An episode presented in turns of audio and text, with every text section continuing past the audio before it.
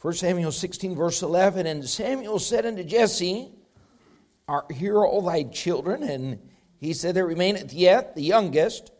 And behold, he keepeth the sheep. And Samuel said to Jesse, Send and fetch him, for we will not sit down till he come hither. And he sent and brought him in. Now he was ruddy and withal a beautiful countenance, goodly to look to. And the Lord said, Arise, anoint him, for this is he. And Samuel took the horn of oil and anointed him in the midst of his brethren. And the Spirit of the Lord came upon David from that day forward. So Samuel rose up and went to Ramah. Look what it says in verse 19. Wherefore Saul sent messengers unto Jesse and said, Send me David thy son, which is with the sheep. Now go to 2 Samuel, 2 Samuel chapter 5, verse 1. Then came all the tribes of Israel to David at Hebron, and spake, saying, Behold, we are thy bone and thy flesh. Also in time past, when Saul was king over us, thou wast he that led us out, brought us brought in Israel, and the Lord said to thee, Thou shalt feed my people Israel, and thou shalt be a captain over Israel. So all the elders of Israel came to the king to Hebron, and King David made a league with them in Hebron before the Lord, and they anointed David king over Israel. Now look what it says, verse 4 David was 30 years old when he began to reign, and he reigned 40 years. I want to preach this morning on the subject of in God's waiting room. We consider here the circumstance, most of you very familiar with the story. Saul had been anointed king, appointed king, chosen by the people of Israel, not chosen by God.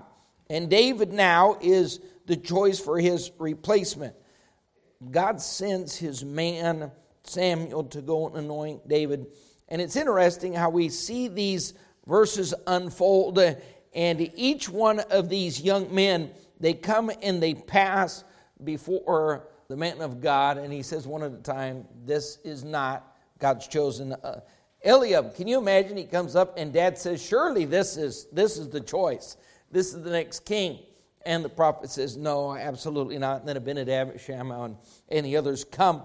And uh, he says, is, is this all the boys? No, I've got one left. He's out there tending the sheep. And they waited uh, for him to come. And immediately God said, This is my chosen servant, is king of Israel. Now, you would think in our minds, uh, timing is what we're talking about this morning, he would ascend the throne within the next six months, right? Eight months, 12 months would be a delay. How many of, you, if if you were there and you saw the anointing and the presence of God, the Bible said this is during a time when the Spirit of God did not indwell the believers. But look what it says at the end of that verse. So the Spirit of God came upon him, upon David, from that day forward. This is a unique circumstance. And everyone was very aware of the uniqueness of the moment. And surely they were thinking, can you imagine Jesse? Can you imagine his brothers? Obviously, we see a little bit of selfishness revealed in this chapter. They're thinking, well, look at this. We have a brother, although they were jealous, thinking we're, we're going to be in the palace here real soon.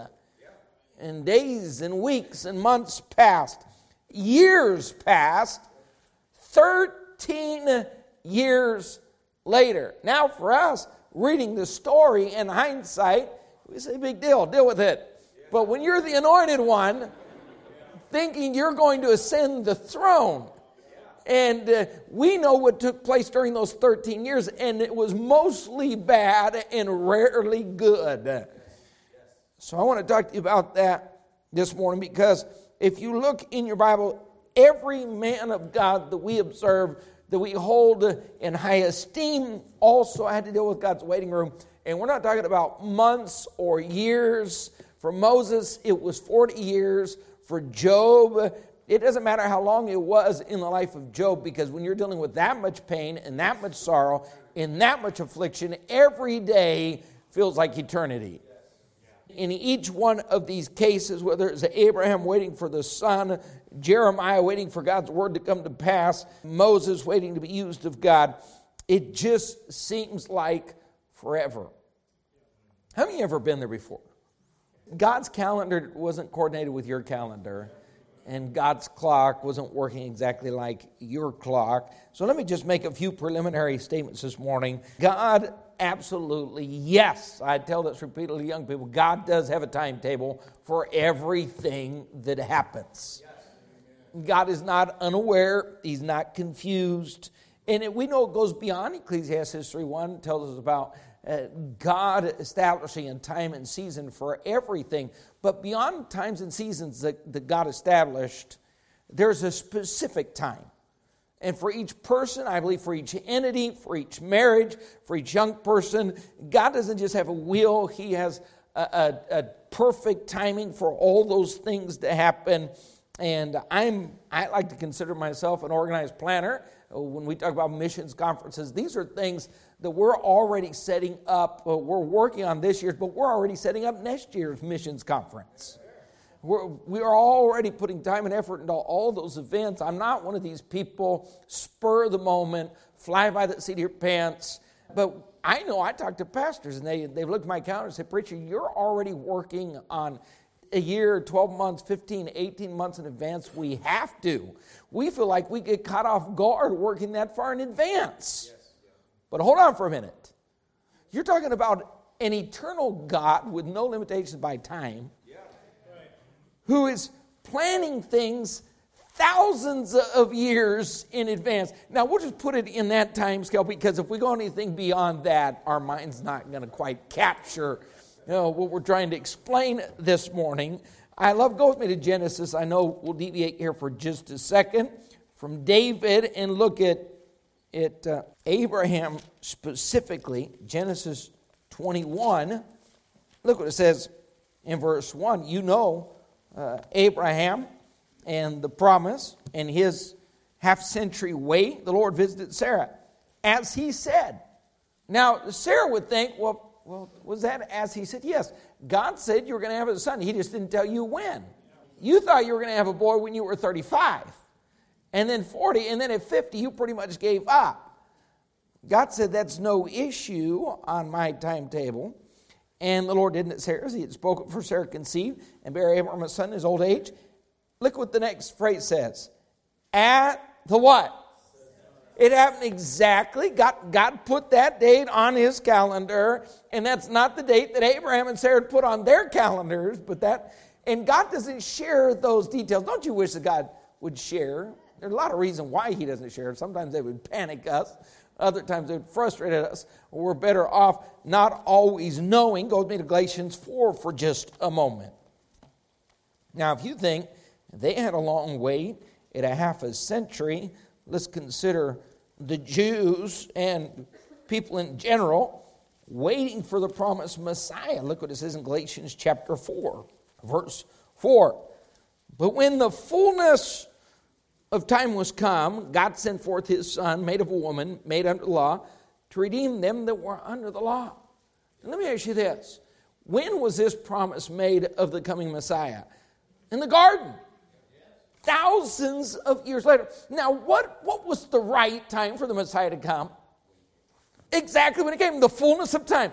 God said, now, can anyone here explain to me? We've got a few Bible theologians here. Can you explain to me why that moment in history was precisely the right time? Couldn't he have come a thousand years earlier? Why not a thousand years later? Why not a couple thousand years earlier? So, why that precisely, that generation, that moment? It is God in heaven that determines the times. It is God in heaven. And this Messiah would come through David. And this all interconnects. We understand. But imagine David. Let's go back to David for just a moment. He is anointed, but he's not told a specific time. And the problem is, we presuppose that God has figured out what we've thought would be the right time, and that God's gotten on board with our calendar, and that way we're all on the same page. It, it, rarely does man want to get on God's calendar. Most of the time, uh, we think, God, I know the perfect time, and if you jump on board, I would feel a whole lot better, and everyone would feel a whole lot better. Let me say, number two, timing is everything. The more you mature, the more you understand timing is everything. Now, we could give a thousand illustrations today. If you're a farmer, there's a time to plant. You're wasting time and energy and seed if you plant at the wrong time.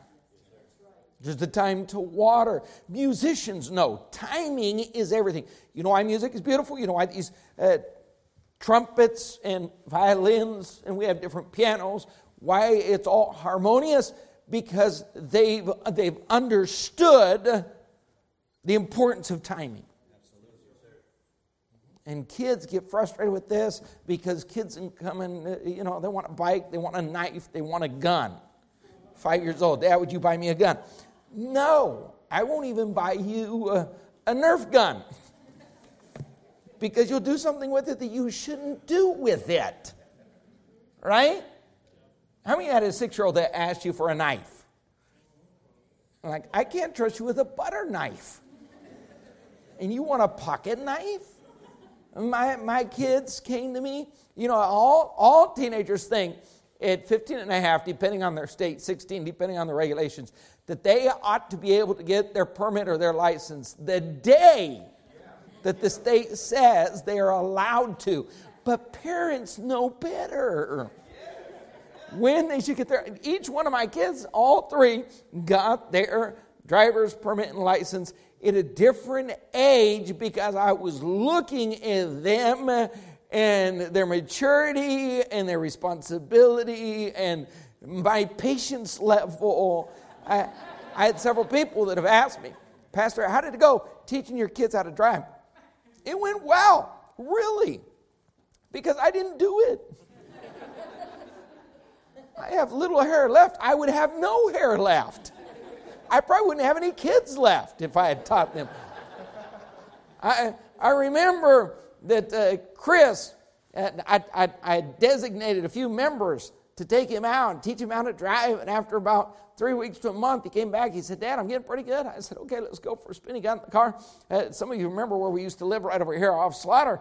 And from our house uh, to the entrance onto Slaughter is about six blocks. We made it as far as to the entrance of Slaughter, and I said, Stop the car.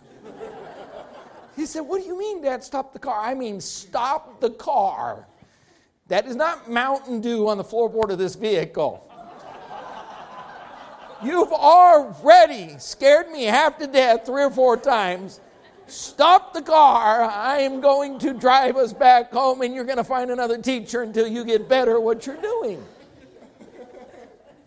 Now, parents know when the timing is right. And we, we know when they need the car and what kind of car they need. Now, how many of you uh, remember uh, your first car? Uh, how many of you that have had kids with a license, you remember the argument? Dad, I'm 16 now. Dad, I'm 17. Dad, everyone else has a car. Well, that's a lie. there are people in uh, Uganda that don't have a vehicle. So let's not go with everyone has, has a car. There, there are a few people that don't. But you don't need one right now. And then when we go to look, I know what kind of car you need. Number one, it's got to fit your budget. Number two, it doesn't need to go over 60 miles an hour. Let's just eliminate the temptation from the very beginning. We understand that with our own kids, but for some reason we don't understand that between the father son relationship, God with us saying, I know at what time. Here's what God was telling David You don't need the throne at 17. I'm going to make it clear, I'm going to go ahead and anoint you, but in the process of time, and the fullness of time, at the set time. God's never late, never early. Uh, he understands timing. Uh, we don't understand time. I look back, you know, hindsight's a beautiful thing. I look back over my life in marriage and ministry, and now you can see how God perfectly timed when we went to Argentina as missionaries. At that moment, we thought we are going to be there for the rest of our lives. We hadn't been there long, started at church, and people getting saved, and things were going well. I, I looked at a building and uh, we, we offered a, a, price for the building. The man laughed at the moment. God uh, gave us an unbelievable deal on a beautiful building located in the center of town. We were able to remodel it. with Ashley's heart conditions, within four and a half years, God had moved us from Argentina to Mexico. Now, let me ask you this those of you that pray for missionaries, and it meant a lot of missionaries, how many understand uh, the reality of a missionary having a beautiful building, centrally located, within two and a half years of arriving on the field is extremely rare and unique. You know why God did that for us? Because God, in His perfect timing, knew that He was going to have to move us within four and a half years from that country, and that church would need everything. It was debt free, everything was in order. God knew that. So when we went to Mexico, and two and a half years into Mexico, we were still looking. In three and a half years, we were still looking. In four and a half years, we were still looking. In five and a half years, we were still looking. I said, God, what? God knew that He wasn't going to move us out of Mexico after four and a half years. And God knew if He would have provided us land for a building within our first four years, we would have built a building way too small for the future of the church. So he said in the perfect time, we would have bought land too small, built a building too small. And God said, I'm going to put the brakes on all of this. And in my perfect time, give you the perfect location, the perfect size, the perfect building. But you don't know all of that. Aren't you glad that there's a God in heaven that can see what's behind and see what's ahead and has no limitations? And we are extremely limited because of our viewpoint and perspective and knowledge. And this ought to give us confidence in God's timing. So here's David waiting on God. Uh, here's what we ought to do. Go with me to Psalm 63 1 we ought to wake up in the morning and get connected with God as soon as we wake up so we can submit to his plans. Here's what happens if you don't get with God first thing in the morning, you're going to be frustrated every day. Because God's clock and your clock doesn't work the same. You're going to be, instead of praying, you're going to be fussed with God. God, I need this and I need this right now. I wish you'd figure that out. Here's what David said in Psalm 631 Oh God, art my God. What? Early. You know why David didn't lose his mind all these moments that he was waiting on God? Because he was waking up early communicating with God in prayer, he said, I will seek thee early. My soul thirsteth for thee. My flesh longeth for thee in a dry and thirsty land where no water. He, he's saying, I'm going to make sure that my longings for him, but for me to submit to uh, his plan, his will, his perfect timing. Number four, God is always on time. God is always on time. Say, Pastor, this is way too simple. No, it's not because we fuss with these things all the time. God is, all, let's say that together. God is always on time. We just said something we just don't believe. Now, here's a good thing. With life and all the uncertainties of life, that ought to help us rest at night saying, God's always on time. And He has a plan. He doesn't have to share that with me, but He's not making this up as He goes. Have you ever done that with your kids? you know, they wanted a bike. And you just kind of make it up as you go. I'm going to get you a bike. You have no intention at the moment, but you're going to say it to appease them, get them off your back. You haven't looked at bikes. You haven't priced bikes. You don't even know what kind of bike they want, but you're just going to make it up. And then when you feel like the time is right, you got money in your pocket, and you're at the store, and the deal, a half price deal at Walmart, you know, you stumble across it, suddenly it's the right time to buy a bike most, most of us, no matter how pre planned we are, we still wing it a lot. We just figure out at the moment how we're going to make it roll. You don't understand there's God in heaven that does not adjust at the moment based on the surprise of the day. God is so planned, so far ahead of what we can imagine. And David is trying to figure out life. God was not trying to figure out when, now the, the key is when because that's what kids always ask. When? Right? When? And here's what, usually when they're asking when, that's in a vehicle. It's either a desire they have, something they want, or a drive that's being made. But the bottom line is, as long as you have the driver, who's, who's capable and knows where he's going and has a plan, the wind doesn't matter. Right? How many trust the person at the wheel? Then wind should not actually matter. Here's what we're going through the book of Acts in Bible college. You know, we're in Acts 1. And the disciples are asking the Lord, when? When is the kingdom going to be established? When is Israel? Uh, when, when is this going to all become permanent? And how, what is Christ's response to the disciples? It's not for you to know the times. That's what we want to do. God, if you would just reveal the time, I'd certainly appreciate it. Young people, waiting on a mate. So, when, Lord? We don't know. Now, here's, here's what you ought to do. If, if God knows the time and you can rest in that time, and that ought to provide you confidence and uh, knowing His, His timing is best, you don't want to waste the time of waiting. Amen. Young people, this is important. I know young people are so concerned that we, we make comparisons and, and, and say, well, he got married at 20 and she got married at 22. And this, this person got a, had a full blown career at 23. And this, we make comparisons and act like God ought to be paying attention to our comparison and put us on the same timeline. And God said, no, I need to prepare you for marriage, or to put you in marriage would be a disaster. I need to prepare you for a career, or putting you in that company would only uh, be disastrous. And too often, here's, here's what David was becoming. Go back with me quickly to, to 1 Samuel 16. David was in preparation, he wasn't wasting uh, those years of waiting. 1 Samuel 16, verse 19. Then answered one of the servants, said, Behold, I have seen a son of Jesse the Bethlehemite that is a cunning, that is cunning and playing, a mighty, valiant man, a man of war, prudent in matters, a comely person. And the Lord is with him. Would it be good if we could say this about our 18 year olds? Would it be good?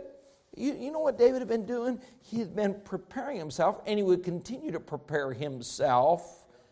And let me just explain something to you, young people. We actually convince ourselves that we're waiting on God when it's God waiting on us. You know, your kids are convinced, you know, my kids were convinced about when they were waiting to drive, they thought they were waiting on me. I'm just waiting on dad to tell me yes. I'm just waiting on dad to help me buy a car. I'm just, no, no, no. Dad's waiting on you. Dad is waiting for you to develop. Dad is waiting for you to get prepared. Dad is waiting for you to be more aware. Dad is waiting for you to become less dangerous to yourself and to others in this city. Dad is waiting for you to set aside more money. Dad is waiting for you to find a better deal on a better vehicle. You know what? While we think we're waiting on God, uh, David thought he was waiting on God for the throne. Uh, no, God was waiting on David to become more prepared because, hold on for a second, God didn't want another Saul on the throne. And had David, had David sat on that throne in youthful pride, he could have easily replicated, duplicated, become the very same person that God was trying to replace. Look what it says. Go with me to Psalms 40 for just a moment here's the amazing thing about God because He's totally unaffected by time. What, what takes us long to plan and scheme and prepare for, God can do in, in absolutely a matter of seconds. In just a moment. I remember the story of David and Goliath. So, what's the Bible tell us? Here comes this giant defying armies of God. 40 days he comes out. All the men tremble in his presence, even the king. King Saul has no desire at all to get out there and do battle with this giant. So every day they get to listen to the same blasphemous man get out there and defy God and the armies of God. And so God sends David a little bit of cheese and ham and crackers, and he shows up, no intention of, of participating in the battle, but he hears this man to fight the armies of God. And what happens? What would have been going on for the people of God that seemed like was an eternity 40 days. Can you imagine if you had to deal with this every morning, every night, 40 days? Here comes this thug life to threaten your people and say, if you can't send a man to beat me, y'all are going into bondage. And your king is shaking and quaking. And uh, David uh, sends a rock in the air. God guides that missile into the forehead of Goliath. And what was going on endlessly, God put to death in a moment. Have you ever had that happen? You were so worried about how's this going to turn out? What am I going to do? God, if you just answer my prayer. And the next day you woke up and it was over. The next day you woke up and there was Mr. Marvelous. You had no clue he was going to go fat and bald, but he was Mr. Marvelous at the moment. God can do that in an instant. Our problem is we're in a hurry. Now, look what David says in Psalms 40. I waited patiently. Very few of us can actually make that statement without lying. I waited patiently for the Lord. And he did what? He does what Tyrone is doing to Rachel inclined. That's favor. Have you ever seen Tyrone do that to Tony? No, because there's someone that's a favorite on Tyrone's list, so he's inclining unto. Aren't you glad when you cry out, God? Aren't you glad? Have you ever had God lean your way? Now, when it says he cried out, I don't believe David was a blubbering bawl baby. Here was a warrior. God's not responding to his weeping or his fussing or his complaining. He's crying out to God in faith, and God is responding to his faith. But what's it say? He was waiting patiently. He's crying out. God inclines to him and does what? What's the next verse say? He heard my cry and what? He brought me up also out of a horrible pit. Now, I know we refer to this as salvation. And I don't believe David was talking about a spiritual salvation here. I, I, believe we're talking about David, and there was so many horrible pits over the course of his life, and so many times he was facing such extreme danger. And here's what God did He would cry out, and God would incline to him and pick him up and pull him out and dust him off and favor him. You know how long that took uh, for God to do? In just a moment. But it's the waiting for that, right? God, I wish you would incline right now where I could actually feel it. Now, here's a problem. During during these times of waiting, there's a lot of emotions that cause us to do stupid things. Now you're you're not you're not the only one that might do something stupid while you're waiting on God. Abraham, anyone remember the name Hagar? What happened? Sometimes when you're waiting on God, there's there's jealousy, irritability, depression, frustration, is God paying any attention? Does he have any plan here? Is he going to leave me alone? Does he even care? Go with me to Psalms 37. We're right here close. What are we supposed to do when we are waiting on God? Well, just circle those two, two first words in the chapter fret, fret not. Look what it says, verse 4 Delight thyself also in the Lord while you're waiting. He shall give thee the desires of thine heart. Commit thy way into the Lord. Do what? Trust. Do what? Trust. Trust. Young people, you know why you're not supposed to fret? All fretting does is ruin the moment. It doesn't solve anything yesterday, it doesn't solve anything tomorrow. It just ruins today. Young people don't fret that much, adults have it perfected. He shall bring forth thy righteousness as a light. Verse 7 Rest in the Lord. How do we rest in the Lord? We, we come to the point where we say God is absolutely trustworthy and He has a calendar and He has a set time and He knows when I need this and when I can handle it and when He should solve it. And it doesn't matter if it's health or finances or a mate or relationships. Go back with me to Psalms 31. Look what it says, verse 14. But I trusted in thee, O Lord. I said, Thou art my God. Now, what's the next phrase say? My times are in thy hand. Deliver me from the hand of mine enemies. Now, there's a little bit of debate over the background of this psalm, but most believe, I personally believe, this is written by David when he was running from King Saul. Now, here's what would be easy to think, especially as a young man. You've been anointed as king, and uh, you've been promised a palace. Someone else is living there. He, he was a friend and a hero. He's now a foe, an enemy that's using uh, every agency of the government, from the FBI, the CIA, local police, state police, and the military to track you down and have you killed. But David said, I rest in thee, I trust in thee because my times are not in Saul's hands.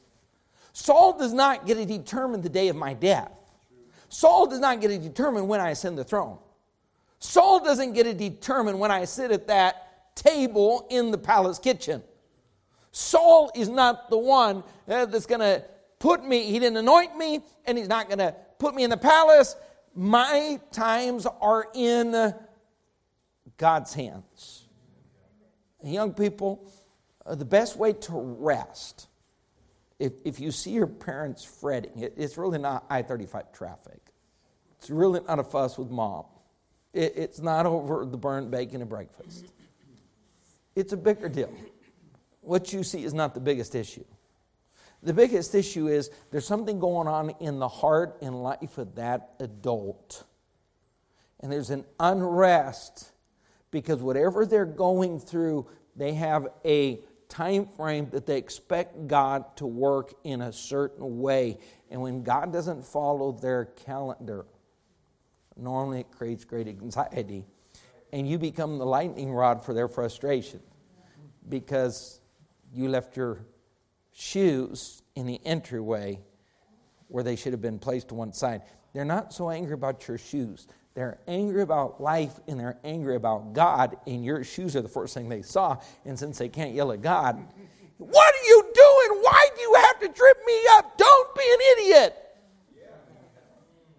Don't take it personal. The issue is a bigger one because we can't rest in God because we're not truly convinced that our times are in His. So the emotion of the moment. Look what it Look what it says, Psalms 130. When you get emotional about waiting on God, you need to be very careful. You do something extremely stupid that'll get you outside of the will of God. Young people, waiting on a mate, waiting on a car, waiting on a career. If you are staying busy, here, here's what I believe. For a young person that's waiting on a mate, if they are doing everything they can do, not to find the perfect mate, but to become the perfect mate. God will give them the right person. God's not out to give you the perfect mate, God's out to help you develop into the right kind of mate. God's not out to give you the perfect career, God's out to develop your character so you'll be the right kind of employee to actually help a business. God's not out to give you a pastorate. God's out to develop you into a humble servant so that church will actually have someone that'll benefit them instead of someone looking for a church that'll benefit the pastor. God's thinking is so different than our thinking. His times, his times are different than ours because his purpose is different than ours. Look what it says in Psalms 130, verse 5. I wait for the Lord. My soul doth wait. And in his word do I what? Now, the only way to keep from quitting while you're waiting, you know, people I've seen just quit, give up, because they're waiting on God, gave up. I, have seen people marry wrong, go the wrong direction, accept the wrong job. Uh, Pastor, I, I know God's given me this job. I got to work Sundays, two Sundays every month. It's every other Sunday. Uh, I've already, I'm believing that was an answer to prayer. My soul waiteth for the Lord more than they that watch for the morning. I say more than they. You say, what, what's watch for morning? How many ever went camping? I've been moose hunting in Alaska. You know, you're, you, you got your tent, you're out there in the middle of nowhere, you start to see bear signs. When you can put your foot inside of a bear print and your shoe doesn't touch any part of his print, you know that's the wrong creature in your territory. And yeah, yeah, it's just, it's, it's, not, it's not a good, not a good feeling. But, but there are nights, you, you know, you, you can't get comfortable and the weather's cold and the rain has seeped through the tent and you know what you're waiting for? You just read it for the sunlight. Now, thankfully, in the summer in Alaska, the nights are short. But David is saying, here's my hope in the midst of all. I'm, I'm waiting on God, and I'm not, I'm not going to quit on God because my confidence is in the fact that my times are in His hands, and He knows exactly when. Now, go with me Jeremiah, and I'm going to ask you two more questions before we close here. God should never have to wait on us, although He does. Jeremiah 23 there's some of you here today, you've never been born again. You've heard the gospel, you understand the gospel, you've just never been born again. I mean, if you were to die right now, you would go straight to hell. And you would burn forever in the lake of fire because you've simply said, I don't feel like this the right time. In your pride, you've said, I think I'm going to wait. I think I'm going to hold out. Uh, I I think I understand the gospel. I'm just not totally convinced enough to respond to the gospel. Can you imagine man looking at God in his perfect plan of salvation, the same God that sent his son to die for our sins, and telling God, You might be interested in saving me, but you need to wait because I'll determine that time. Is, is, it, is it amazing that God just doesn't eliminate man? from off the planet as soon as he understands the gospel and then resists the gospel, you would think at that point God would say, okay, you had your day of mercy. You get no more mercy. But there are actually some, I'm not talking about in a general way, I'm not talking about in Austin, I'm talking about right here in the auditorium. There are people that know the gospel, know Jesus loves them, that he died for them, shed his blood to save them. They know that Jesus Christ is the only way to heaven, but they literally are tempting God by saying, Forget that today is the day of salvation, God. I, am going to determine my own. You know, many people are in hell this morning because they thought they would put God on their clock. I'll do this when I feel like it. I'll do this. Uh, the worst decision you could make in your life is to postpone salvation. That's called idiotic. Jeremiah 23. Now, here's another promise to David we're all waiting for. Pastor, what do you believe about everything taking place? I believe Christians have gotten so caught up in the negative news. Christians are, Christians, the majority of Christians are more anxiously waiting, awaiting the Antichrist than the Lord Jesus Christ. Literally. They're, they're trying to figure out all the prophetical implications and eh, everything from the vaccine. We're all affected by it. And if you're not affected this week, you'll be affected next week. And if your company not twisting your arm today, they'll be twisting your arm tomorrow. We know where all this is headed. But as believers, how, how many ever sat back and said, Lord, when it comes to the, the rapture and the second coming, I would certainly like to put a date on that you'd pay attention to. And anybody ever been there? I heard uh, a pastor uh, recently mention someone in the church that was dealing with all kind of physical ailments. When that person walked in in the midst of the conversation, he said, "I'll bet you're looking forward to the Lord's return. Matter of fact, I bet you'd love it if the Lord came back today." With all her physical ailments, this was her response Yes, Pastor, but not for the same reasons that you're thinking. Not for this fleshly body. I actually want to see the Lord Jesus Christ because I can deal with the ailments of this physical body. Let me ask you this, Christian. Most of us, you know why we're anxiously waiting for the Lord's return? We're just tired of the chaos. We're just saying, Lord, could you deliver me from that, uh, that car payment that I should have never bought? That, uh, that Lord, can you deliver me from this mortgage that the taxes now have doubled? Jeremiah 23, look what it says in verse 5. Behold, the days come, saith the Lord, that I'll raise unto David a righteous branch, and a king shall reign and prosper, and shall execute judgment and justice in the earth. In his days, Judah shall be saved, and Israel shall dwell safely. Now we know this is speaking of the millennial reign and eventually the eternal kingdom. Now, how long would David have to wait for this promise? 13 years after he's anointed, he becomes king. But what about this promise? Not 13 centuries. At this point, we have no idea. But I will say this a whole lot closer today than it was for David thousands of years ago.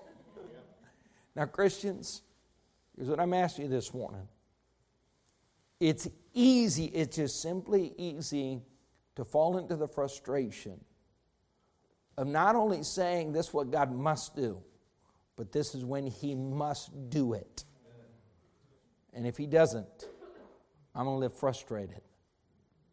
The best we can do right now at this time in our uh, spiritual life is simply say, There is a God in heaven that is coldly orchestrated and calculated, and Satan has not deviated him from that plan. He knows exactly what he is doing. Things are unfolding exactly the way it is prophesied in his inspired and preserved and holy word. And we need not, not only just rest in that promise, but to get our children to say, beyond the scope of his return, we have to trust that there's a God in heaven that knows not just what the next step is or what the plan is, but when that next step needs to happen and when it needs to unfold. And we're going to rest in that. And if you're not saved today, if you're not saved to sit there and say, God, I'm going to make you wait, that sends shivers down my spine to think that man, with a God that could, in a, in a moment, in a moment, make your heart to cease from beating. In a moment, could take the air out of your lungs. Isn't it? Isn't it amazing that we're so godless that, that you watch people double mask and triple mask, face shield, won't even show up to work? I think that's something besides fear. That's called laziness, not fear. Do everything under the sun to protect themselves from COVID, but have no healthy fear of God, the author and giver of life. If you've never been saved, I wouldn't make God wait another 15 minutes. I would say, I need to get born again. I need to do that today.